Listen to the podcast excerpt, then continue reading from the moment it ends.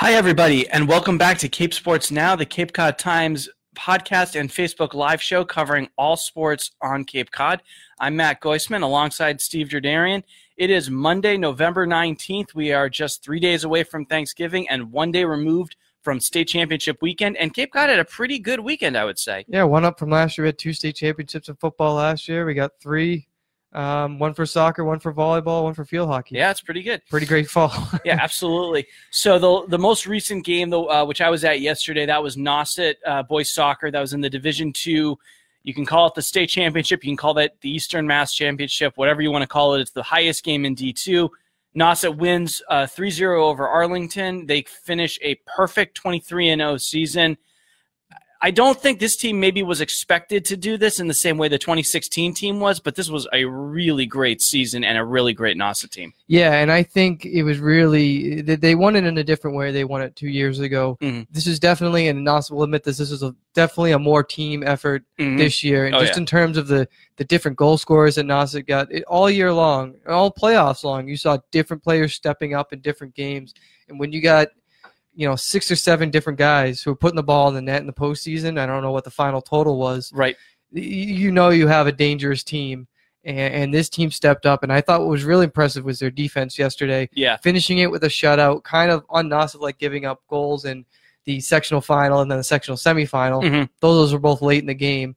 But I, I thought, uh, you know, Abdel Talabi, the All American senior, just really stepped up and played his yeah. best game. And with Jack Avellar, who had been in this position before, I'm sure he looked as comfortable as ever in there at net. Yeah, he only had to make one really like big save, and he did make it. It was late in the second half. They, I mean, Abington. I'm sorry, Arlington, uh, the Spy Ponders. They kind of after Nauset went up 2-0 real early in the second half off a Talabi throw-in that Spencer Rushnack eventually sent home.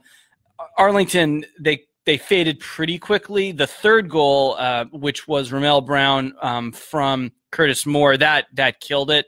But Arlington did have one push real late in the game. They were able to put something on net. I think it was off a set piece. Avellar kind of made this real nice leaping ch- jump to kind of knock it over the crossbar and out of bounds. That was the only real big save he had to make. Everything else was more corner kicks coming his way that he had to kind of intercept or send ins that he had to run up and take. Uh, but he made the plays that he had to make, and Talabi was huge. I mean, Talabi the throw in, obviously, so was helping out on offense, but just his ability to cover the entire field to boot everything in his territory away. I, I could see Arlington's players getting frustrated that every attack, if they let the ball get a little too far ahead of them, Talabi would just get rid of it again. You know, and he really anchored that defense that faced some pressure in the first half, not nearly as much in the second half, uh, and but handled all of it pretty well. Right. So I mean, you look at over three years. I mean, a 63 two and one combined record. That's I mean, pretty good. I mean, two state championships, and maybe you don't call it a dynasty. Maybe if they win one more, but I mean, it's quite an era that uh, that Nauset boys soccer has put together. And really, if you think about it, last year, I mean, they were eliminated in penalty kicks. Yeah. So it's not like they've truly been defeated in the postseason, at least in terms of regulation. Not since 2015. Right. So it's quite a run, and there's no reason to think this is over yet, too. I mean, you have guys, obviously, Avellar's coming back. He's only a junior. Benny mm-hmm. LeBranch, who was really strong in the midfield all season yep. long. His older brother, Jake, won the state championship two years ago. And he so. was, I believe, an All American uh, in 2016. So Jake LeBranch. Was, yeah, right, Jake right. I was going to say, yeah. right. And then Anthony Lavati, a sophomore who came up with some really huge goals in the postseason. Oh, yeah. He's coming and during the regular well. season. Yeah. Well, right, but I mean, all these guys are coming back, and, and there's more of them too. Mm-hmm. Nauset's just going to reload, and I just think, and McCauley was really harping on it, is just this team had no blemish on their record. Usually yeah. soccer, you, you, tie a team once in a while, or right. you just you, you face an equal. None of that all year. They won every single game, and in soccer, that's not something you see very often. No, and they never trailed. I mean, they were ahead. I think in, in the postseason, in, they never trailed. Right? Yeah, yeah. I mean, maybe they trailed a little bit in a couple of games during the regular season. Well, the first game of the year, they gave up a goal like the first minute that's to true. Somerville, and what a way to start the season! That's a fair a point. state championship season, and to come back and, and and shut a team out in the final. That just shows you how much can be done from game one to game twenty three. Absolutely, you know, and this team, I think their ability to work off restarts and set pieces, that's maybe another one of the key differences from the 2016 team, where a lot of times they were just fast enough and skilled enough to just score during the regular pace of play. But that second goal they got, Talabi's throw in, I've seen them score multiple goals off throw ins. Like a free kick. Kind of, yeah, because Talabi is so strong, he can throw the ball all the way into the box, basically. Right. Um, so that, you know, to see that goal, that was really the first goal that I thought this is. Uh, you know, Nauset is now in its form. Nauset is going to be fine from here on out. That first goal they got, uh, Rushnak's pass to uh, Cormac Parker, that was kind of a defensive lapse by Arlington, but the first half was, I thought, Arlington the more aggressive team. Not nearly the same story in the second half, and it was really nice to see them kind of find their their groove and just roll from there. Yeah, and, and a guy like Rushnak can be dormant goal wise for mm-hmm. a while and come in and score in the biggest game of the year. That Absolutely. just again shows off the strength. One more point on the defense: 16 shutouts this year. Yeah, you know it wasn't like 2016 where they were shutting everybody out until the state championship. Goal, yeah. But you know, you'll take the state championship anyway. Absolutely. That's just extra. 16 shutouts in 23 games That's is still pretty darn good. Really good defense. really good defense. So kudos to Nauset for capping off a perfect season. Also doing so uh, Saturday. So the rest of the games were Saturday. DY Field Hockey with a 3-2 win over Greenfield on Saturday at WPI. I'll admit I thought that after beating Watertown, the nine-time state champion, former nine-time state champion, I can say now, uh, that DY would, would come in and, and you know win this game easily. Well, that wasn't the case. DY did score a goal in the first 10 minutes. However, Greenfield punched right back five minutes later with the score off a penalty corner. It was a 1 1 game at the half. Mm-hmm. Um, but DY kind of showed who they were in the beginning of the second half. They scored a couple goals off a restart. And, you know, you kind of thought they were going to put it away there. But Greenfield, they came back and they scored again, set up a real interesting scenario at the end where 34 seconds left, Greenfield has a potential penalty corner to tie it. Mm-hmm in field hockey, the rule works where you can keep taking the penalty corner. Right. If the ball's not cleared out by the other team or the other team doesn't take right. possession, it could the time can run out yep. and you can keep going.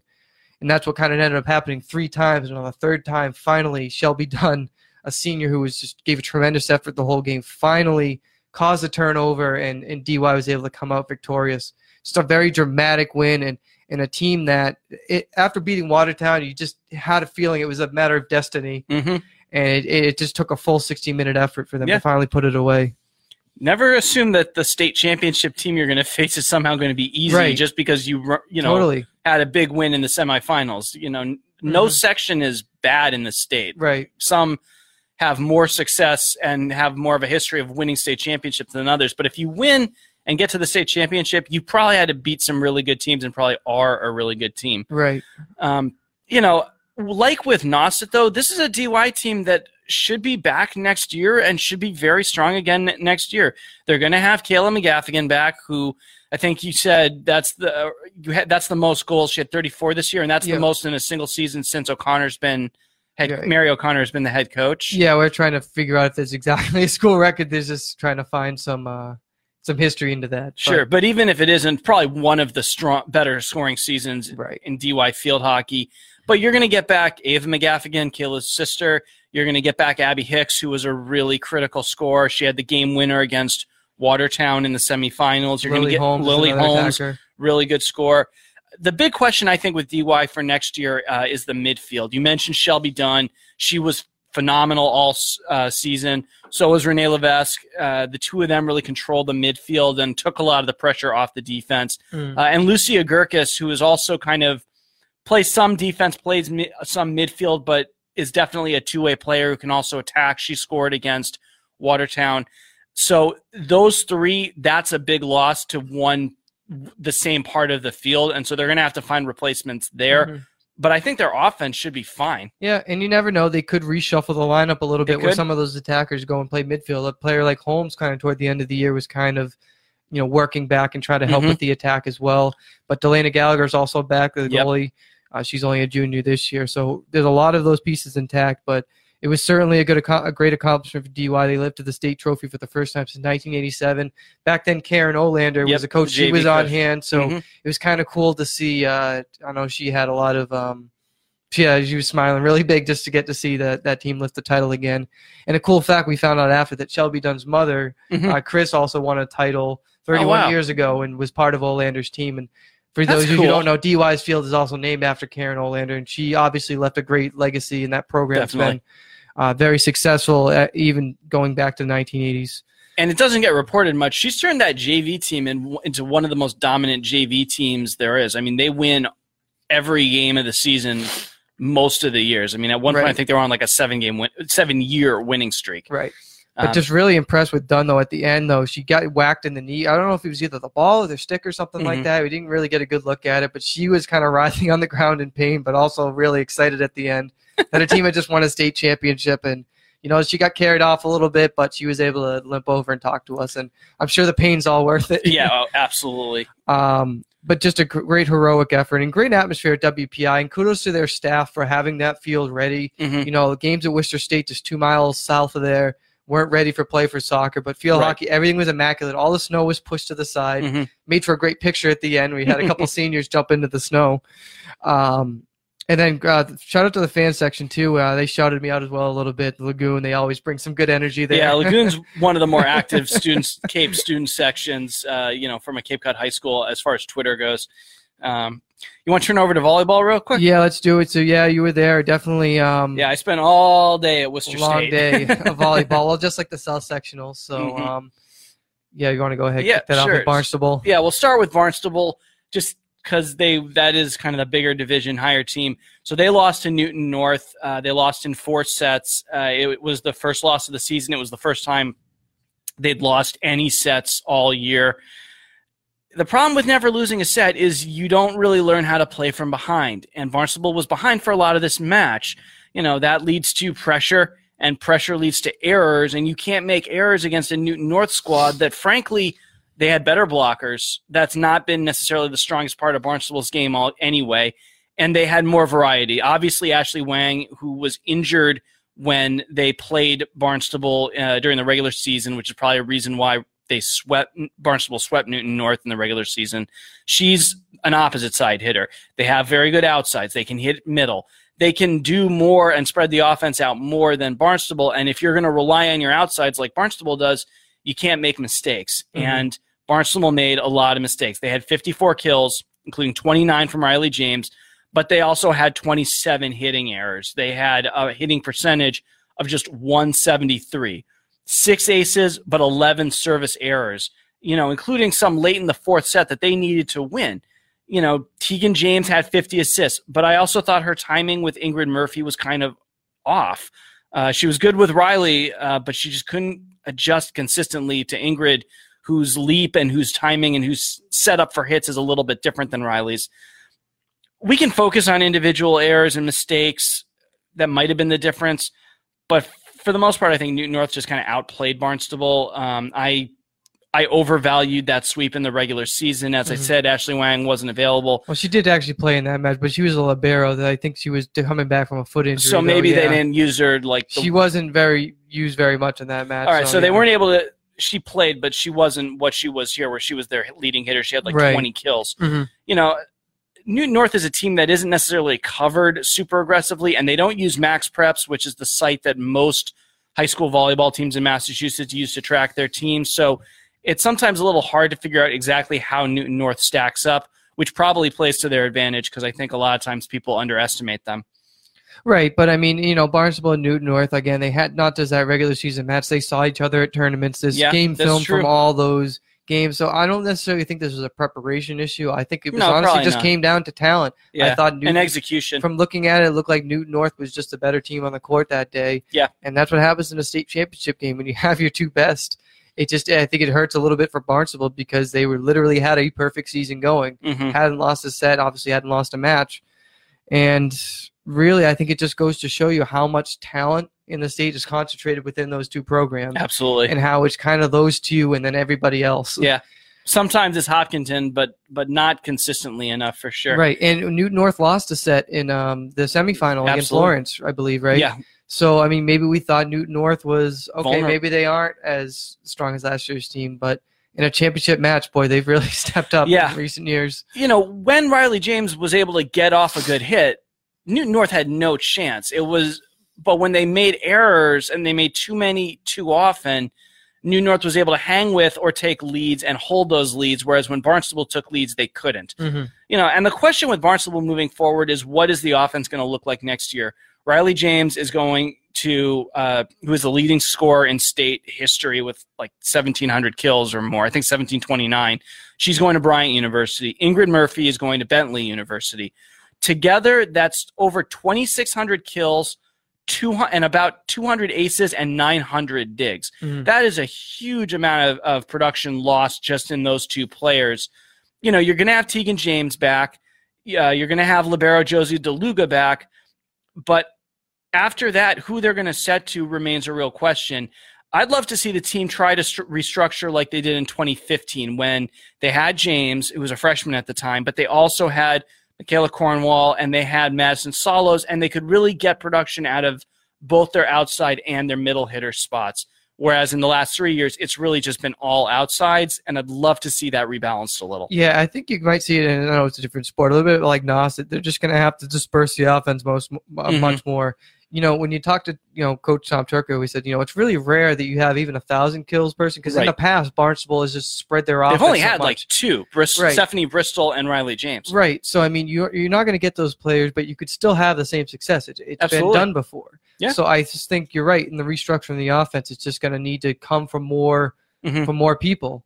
And I, I, certainly think that they have the talent pool to do that. It's just a matter who it's going to come from. You know, Tegan James is just a freshman. Who says you can't grow up and be just as tall? Maybe she hasn't hit a growth spurt yet. You never know. Certainly possible. I, she might not be an outside hitter like her sister, but she could certainly, you know, for sure, being a good player. You know, I think Shea Johnson is an interesting player to look at. I saw some good stuff, especially from her on the service line. That was mostly where they used her. But if she can work on her attack a little bit, I think she could maybe get some uh, reps in at outside hitter.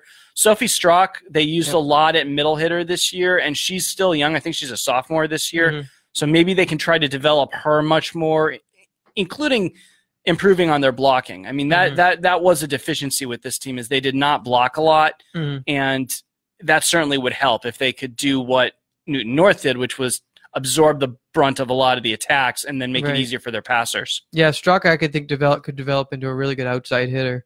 And again, it's just all training. Mm-hmm. You know, mm-hmm. these players are going to take their they're going to take their licks from these losses, and they're going to remember. All right, this is where we were. It was a step greater than last year, but it was also ended the season in a loss. Yep.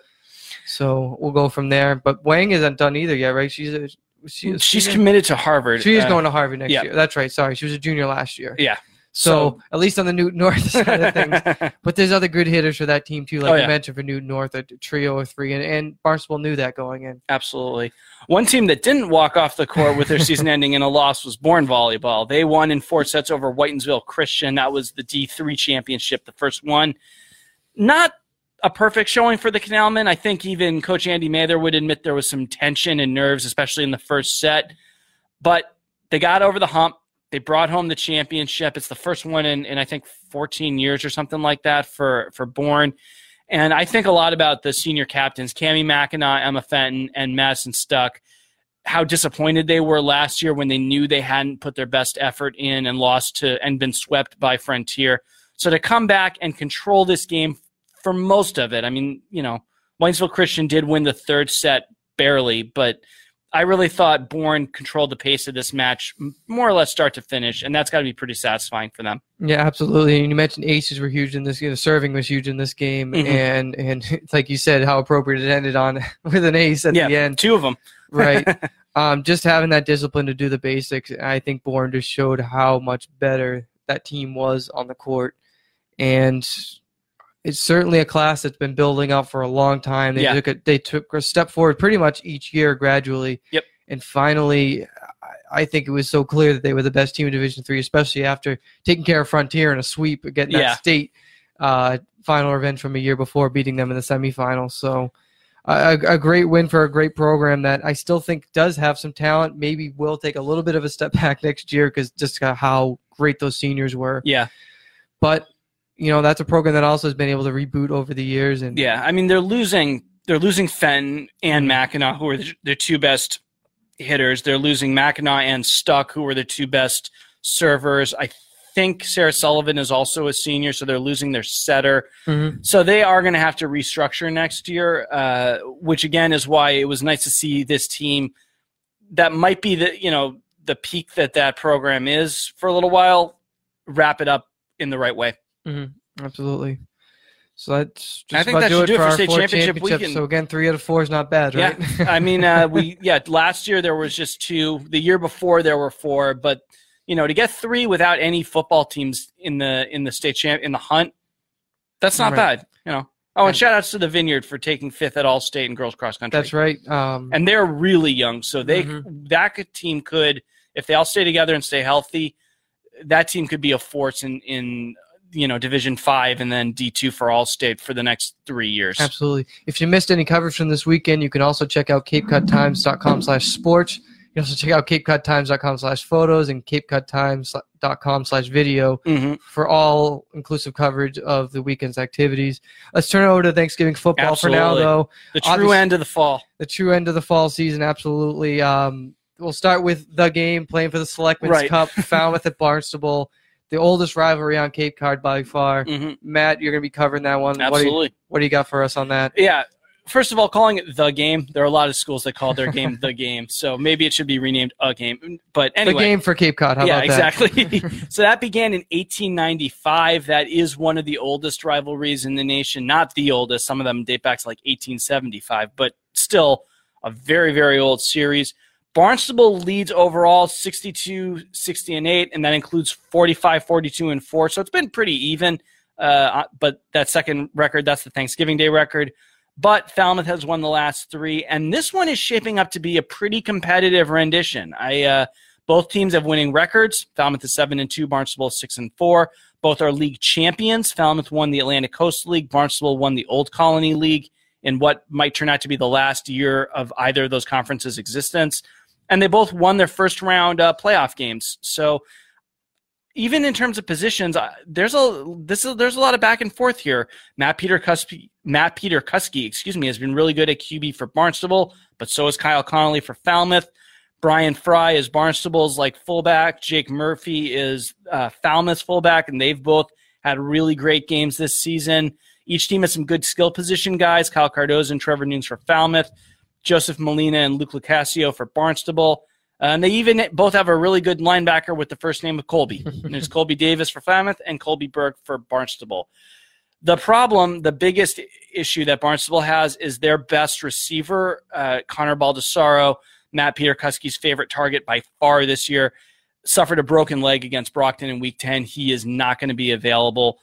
I would have called this a real close, maybe one possession game, but without him, that offense is going to have a much bigger issue moving the ball uh, than they would if he was available. Yeah, I think they're re- Barnstable is really going to have to rely on his defense in this game, and, mm-hmm. we, have seen it before. Sure, its ability to shut out teams, shutting out uh, Wellesley, yeah, in the, Wellesley in, in, in the, the postseason.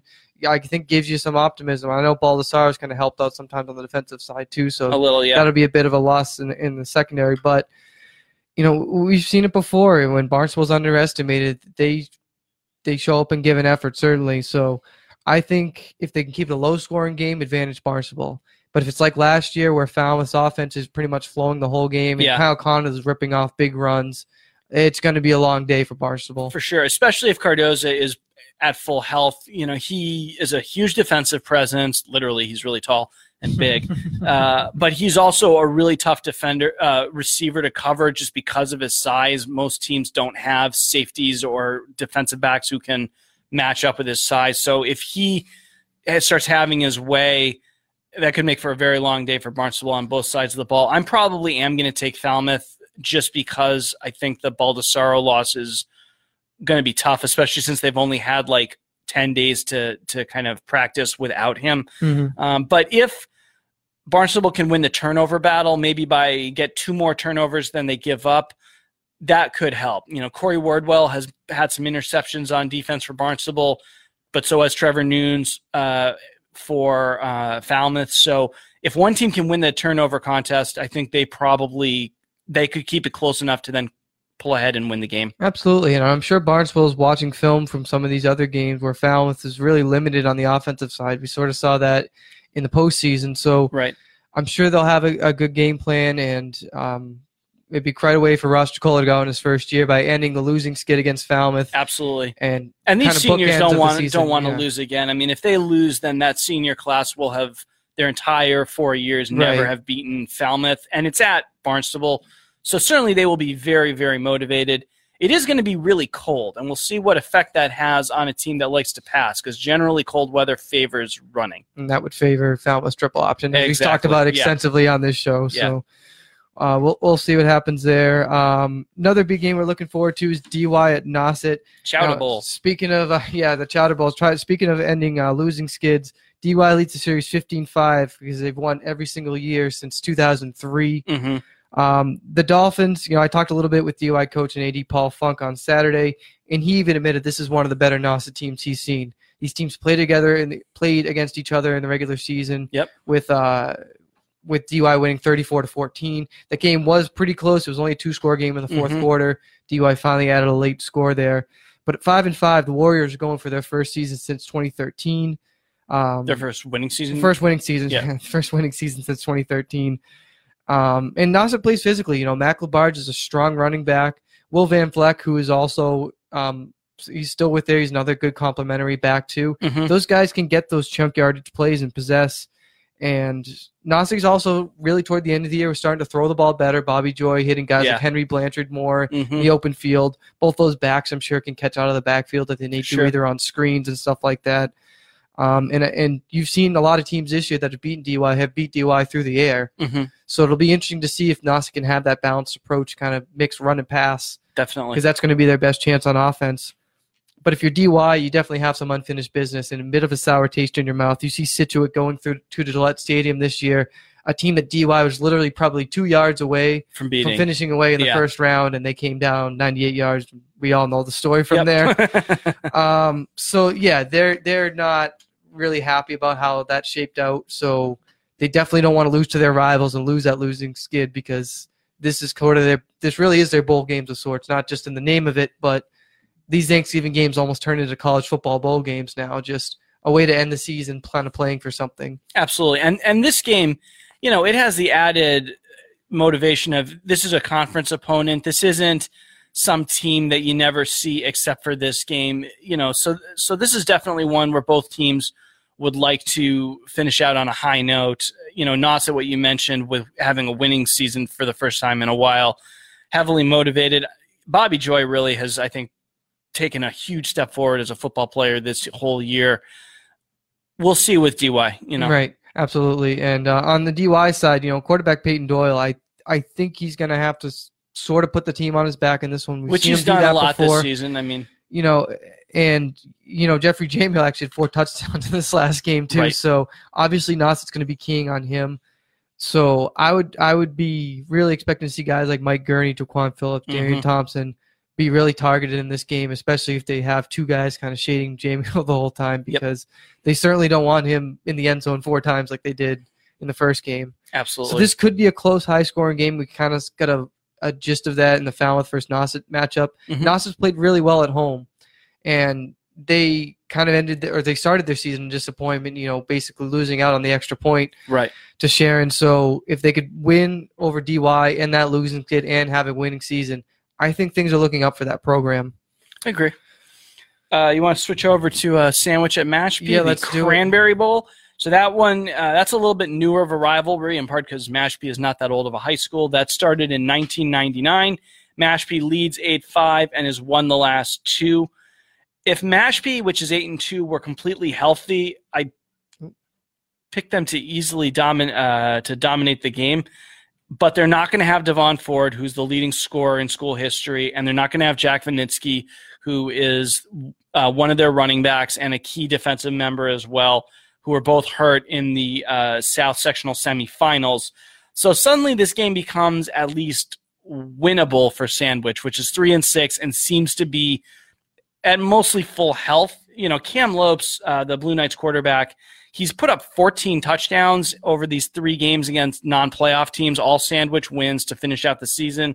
So he's playing very well. Charlie Chapman and Mike Norton have been really solid for sandwich at receiver. The question is, can he can they do that against Mashpee, which is a better team than anything they've faced since the you know since week seven ended and they stopped playing you know their their ACL opponents, uh, especially because Mashpee's defensive end Xavier Gonzalez this is his last game. He is going to UMass. He's going to be a D1 FCS football player. and he is a really versatile offensive player. He can catch, he can throw it a little. They've used him as a runner in Wildcat packages and just snapped it directly to him. And he's very, very big and strong on defense. I've seen him return punts too. yeah, I mean, he's, he's really an all purpose kind of player. And I'm not sure Sandwich's defense can contain him.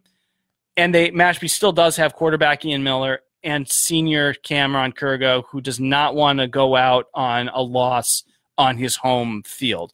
So this wasn't how Mashpee wanted to end it, but I just don't know that Mashpee can play badly enough at home to really give Sandwich a chance in this one. Yeah, and I mean, and the difference is this year too is that Mashpee's not playing for a Super Bowl, so so they can play. They've everybody. always played sort of take these sort games of. seriously. It's kind of varied over the years. Well, but, they didn't um, play Deshaun Diaz in the 2015 right. one, and they lost that one, and they were pretty upset about it. But then Diaz had like a 200 yard, four touchdown game in the state you championship. Take the Super Bowl title. Right. um, but I think even Gonzalez's bigger impact is at his defensive end. And like oh, you said, I don't think Sandwich's offensive line is is going to be able to contain him well. So if I'm Sandwich, I'm running opposite side. I'm running everything, rollouts, yeah. everything away from Gonzalez. Try to take him out of the game as much as possible on defensively, and try to make that secondary of Mashpee, which it also loses Ford on that end. Mm-hmm. You know, people don't realize that Ford plays defense. He was it was very hard to throw the ball to his side because it almost cuts the field in half. Right. Well, he was a safety, so it was very hard to throw over the top of him. But right. then when Cohasset – uh, which shouts to them. They won the South. I mean, they were able to knock off Abington the week later. They would go over the top every time they could once Ford was injured and couldn't return to the game. Right. So, you know, it's definitely a loss for Mashpee we'll see. I think Mashpee still has enough. Specifically, Gonzalez is might be enough on his own almost to, to beat Sandwich this right. year. But yeah, if I'm Mashpee's defense, I'm playing back a little bit. If they want to throw it deep, let them, but just don't get beat behind you. If they right. want to take short plays, fine, but they're going to have to get the ball off quickly if Gonzalez is, is hemming in on quarterback Cam Lopes. Sure, which is Sandwich's strength. I mean, Charlie Chapman is a good receiver, but most of what the yards I've seen him get have been on short yardage passages, passes on crossing routes over the middle of the field, not necessarily like a, a Trevor Nunes or somebody or Baldessaro who will just go deep and, and haul it in. Mm-hmm. So just to make to mention, all these games start at 10 a.m. Thursday. Yeah, these are 10 a.m. starts. Uh, we're trying to mention the so Barnstable is at home, Mashpee is at home, Nauset is the home team in that one. So uh, the one game not happening on the Cape is Bourne at Wareham, another historic rival, the second, yep. I think, oldest rivalry for, for Cape Cod. Yeah, on the uh, Superintendent's Trophy. It started back in 1934. Wareham uh, has a 56 30 and 1 record. Uh, so they've dominated Thanksgiving. They've won the last four of these.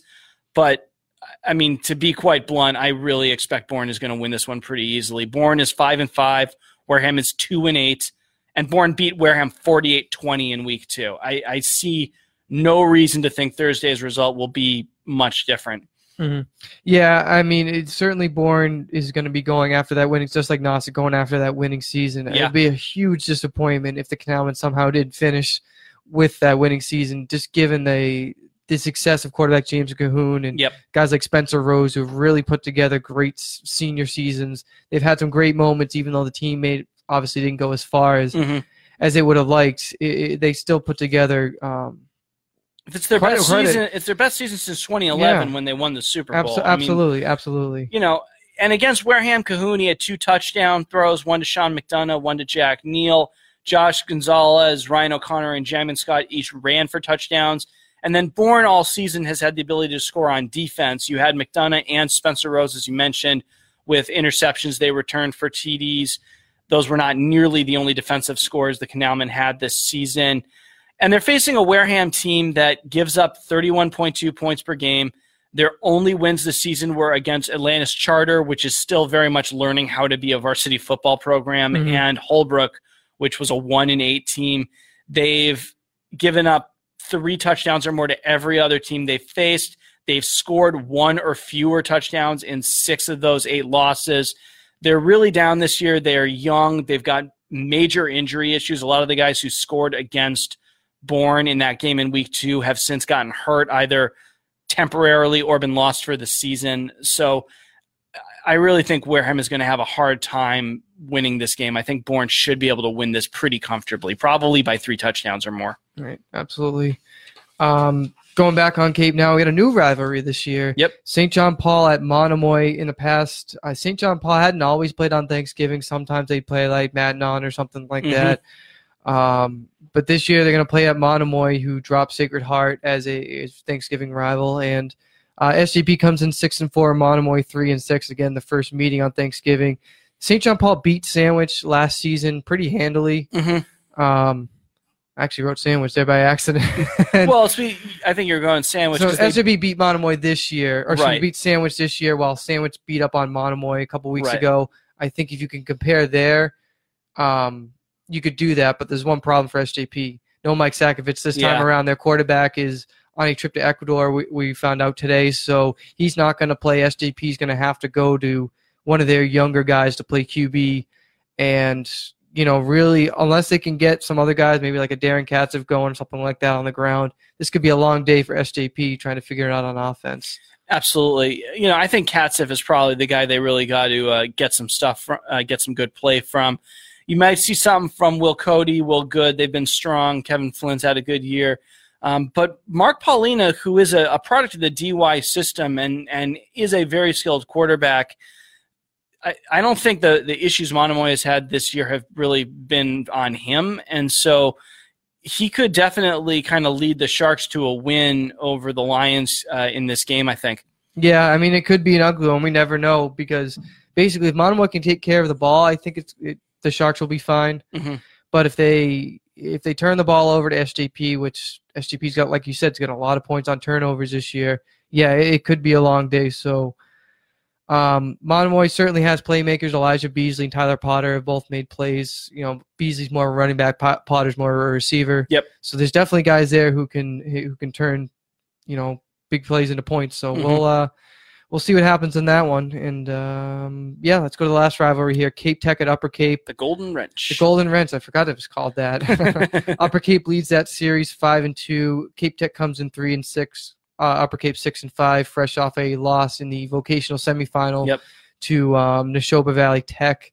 Um, it's a bit of a short week for Upper Cape, and you know, it was really, it's going to be really tough for Upper Cape. They did win the prior season matchup 27 20, coming back down from 20 to 7. Mm-hmm. The problem is they had Jazari Salim, who I believe is out for the year. Yeah, he's done. So really, it's going to have to come down to Kevin Glover running the ball. And, you know, Upper Cape's used a guy like Wally Alden, a guy we've been really high up on on defense in the mm-hmm. run game a little bit, yep. but it's going to be really tough for Upper Cape to move the ball without their really big playmaker. Absolutely. Who again was out for the season after a cheap shot um, against Coyle Cassidy. So that's that's really tough for the Rams to swallow there. But you know, it's your rival. It's your rival, and Cape Tech won it big last year, thirty to six. So certainly seeking some revenge to get that golden wrench back. Definitely.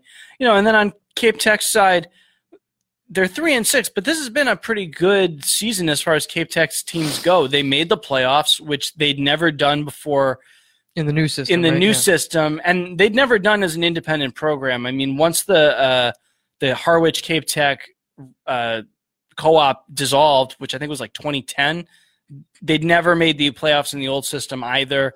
So this this was a step forward for this program for sure you look like you look at Archer Estonville or Juan Camilo, Trevor Castillius. Those are the guys who are going to have to have big plays uh, for the Crusaders to have a shot. Um, I think without Salim, this is a more balanced game, but probably I'd still give the edge to Upper Cape. Yeah, I really like Upper Cape's defense a lot, even without Salim. You know, Alden's great as a defensive end, and he's also got Anthony Georgopoulos, who's put together a really good season as a senior. So that front four is pretty good, mm-hmm. and I think can stuff the run. It's just a matter of making sure they don't get you know beat because upper uh, Cape Tech's taken some shots down the field and they've scored some touchdowns from long passing plays before. They don't throw the ball often, so sometimes if your sec if your defensive backs are cheating up, mm-hmm. that's when Cape Tech can take advantage and fire a deep pass. And a guy like um, you know Estonville can break one. Definitely. So all right. We'll uh, we'll run through just the locations real quick one more time for Thanksgiving football. It's Falmouth at Barnstable, Sandwich at Mashpee, St. John Paul at Monomoy, that's in Harwich. Cape Tech is at Upper Cape in Bourne. Uh, Bourne is at Wareham, and DY is at Nauset in North Eastham. And as we said, they're all 10 a.m. start. So wake up early and dress warmly because it's going to be very cold. Great. And as someone who's played on it in these games before, turkey always tastes better. So to all those seniors out there, just a quick word, you know, play your best out there. You know, you'll certainly remember this game, win or lose. And I, I remember it was one of the most emotional sporting events I ever played in. Uh, one of the only things that's actually made me cry after a game. And it is just a game, but it, it does mean more on Thanksgiving. So it, it's a special moment, even though a lot of these games in the new state tournament system, they don't – they may not mean a lot in terms of uh, their value is just in, in to the playoffs, yeah. right?